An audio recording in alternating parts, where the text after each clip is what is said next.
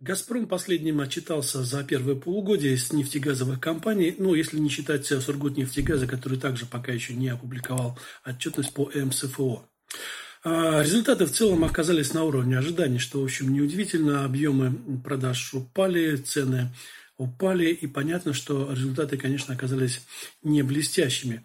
Но, тем не менее, в пределах ожиданий выручки компании снизилась на 35% в сравнении с первым полугодием прошлого года. EBITDA упала где-то раз в 5 приблизительно, и чистая прибыль снизилась вдвое, составила 149 миллиардов рублей. Но надо отметить, что в отличие от Лукойла и Роснефти, за полугодие «Газпром» все-таки нарисовал прибыль. Понятно, что большинство факторов и там – это, в общем, достаточно учетные факторы. Ну, скажем, у «Лукойла» произошло очень большое обесценивание активов из-за упавших цен на нефть, которое съело фактически всю его прибыль. У «Роснефти» достаточно большой объем долга выраженной в валюте, и поэтому курсовые разницы тоже, в общем, привели к отрицательному результату.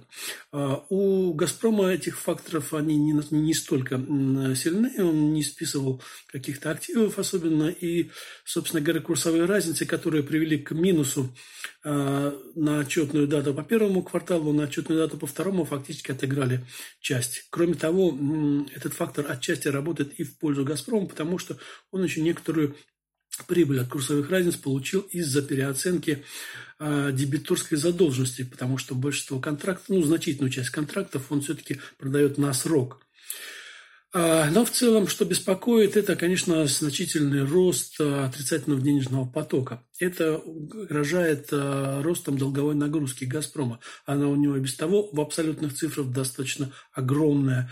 Но, правда, по отношению к его масштабам деятельности, в общем-то, она находится в пределах, в общем, вполне нормы. И даже не должно, по идее, сказаться на обещаниях выплатить 40% чистой прибыли на дивиденды. Судя по всему, чистая прибыль-то будет.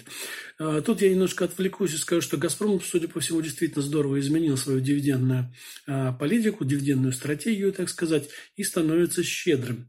Вспомним, пару лет назад мы наблюдали обратную картину, когда дивиденды занижались, а государство со своей половиной акций получало доход за счет временного повышения ставок НДПИ.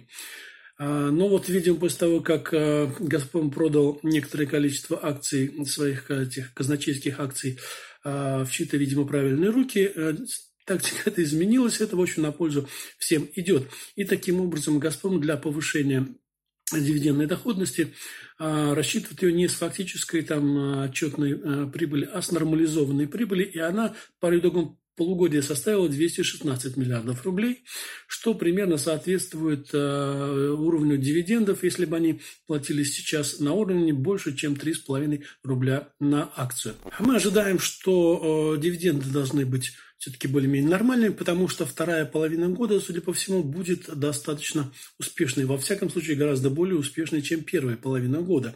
Что мы видим сейчас? Цены на газ фактически вернулись на уровень прошлого года.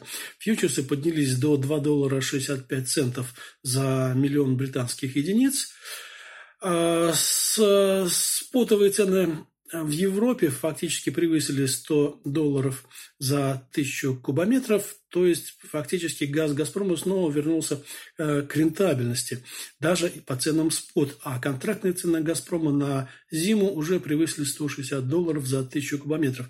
То есть компания пройдет, судя по всему, все-таки год достаточно неплохо, и можно ожидать с учетом возможные нормализованные прибыли, что дивиденды составят порядка от 8 до 10 рублей на акцию. Это немного, но по нынешним временам уже неплохо, порядка где-то около 5% к текущей цене. Этот фактор, в принципе, должен поддержать акции от продолжения падения и, возможно, как минимум вернуть их на уровень 190 рублей за штуку. Это все, что хотелось сегодня сказать. Спасибо за внимание.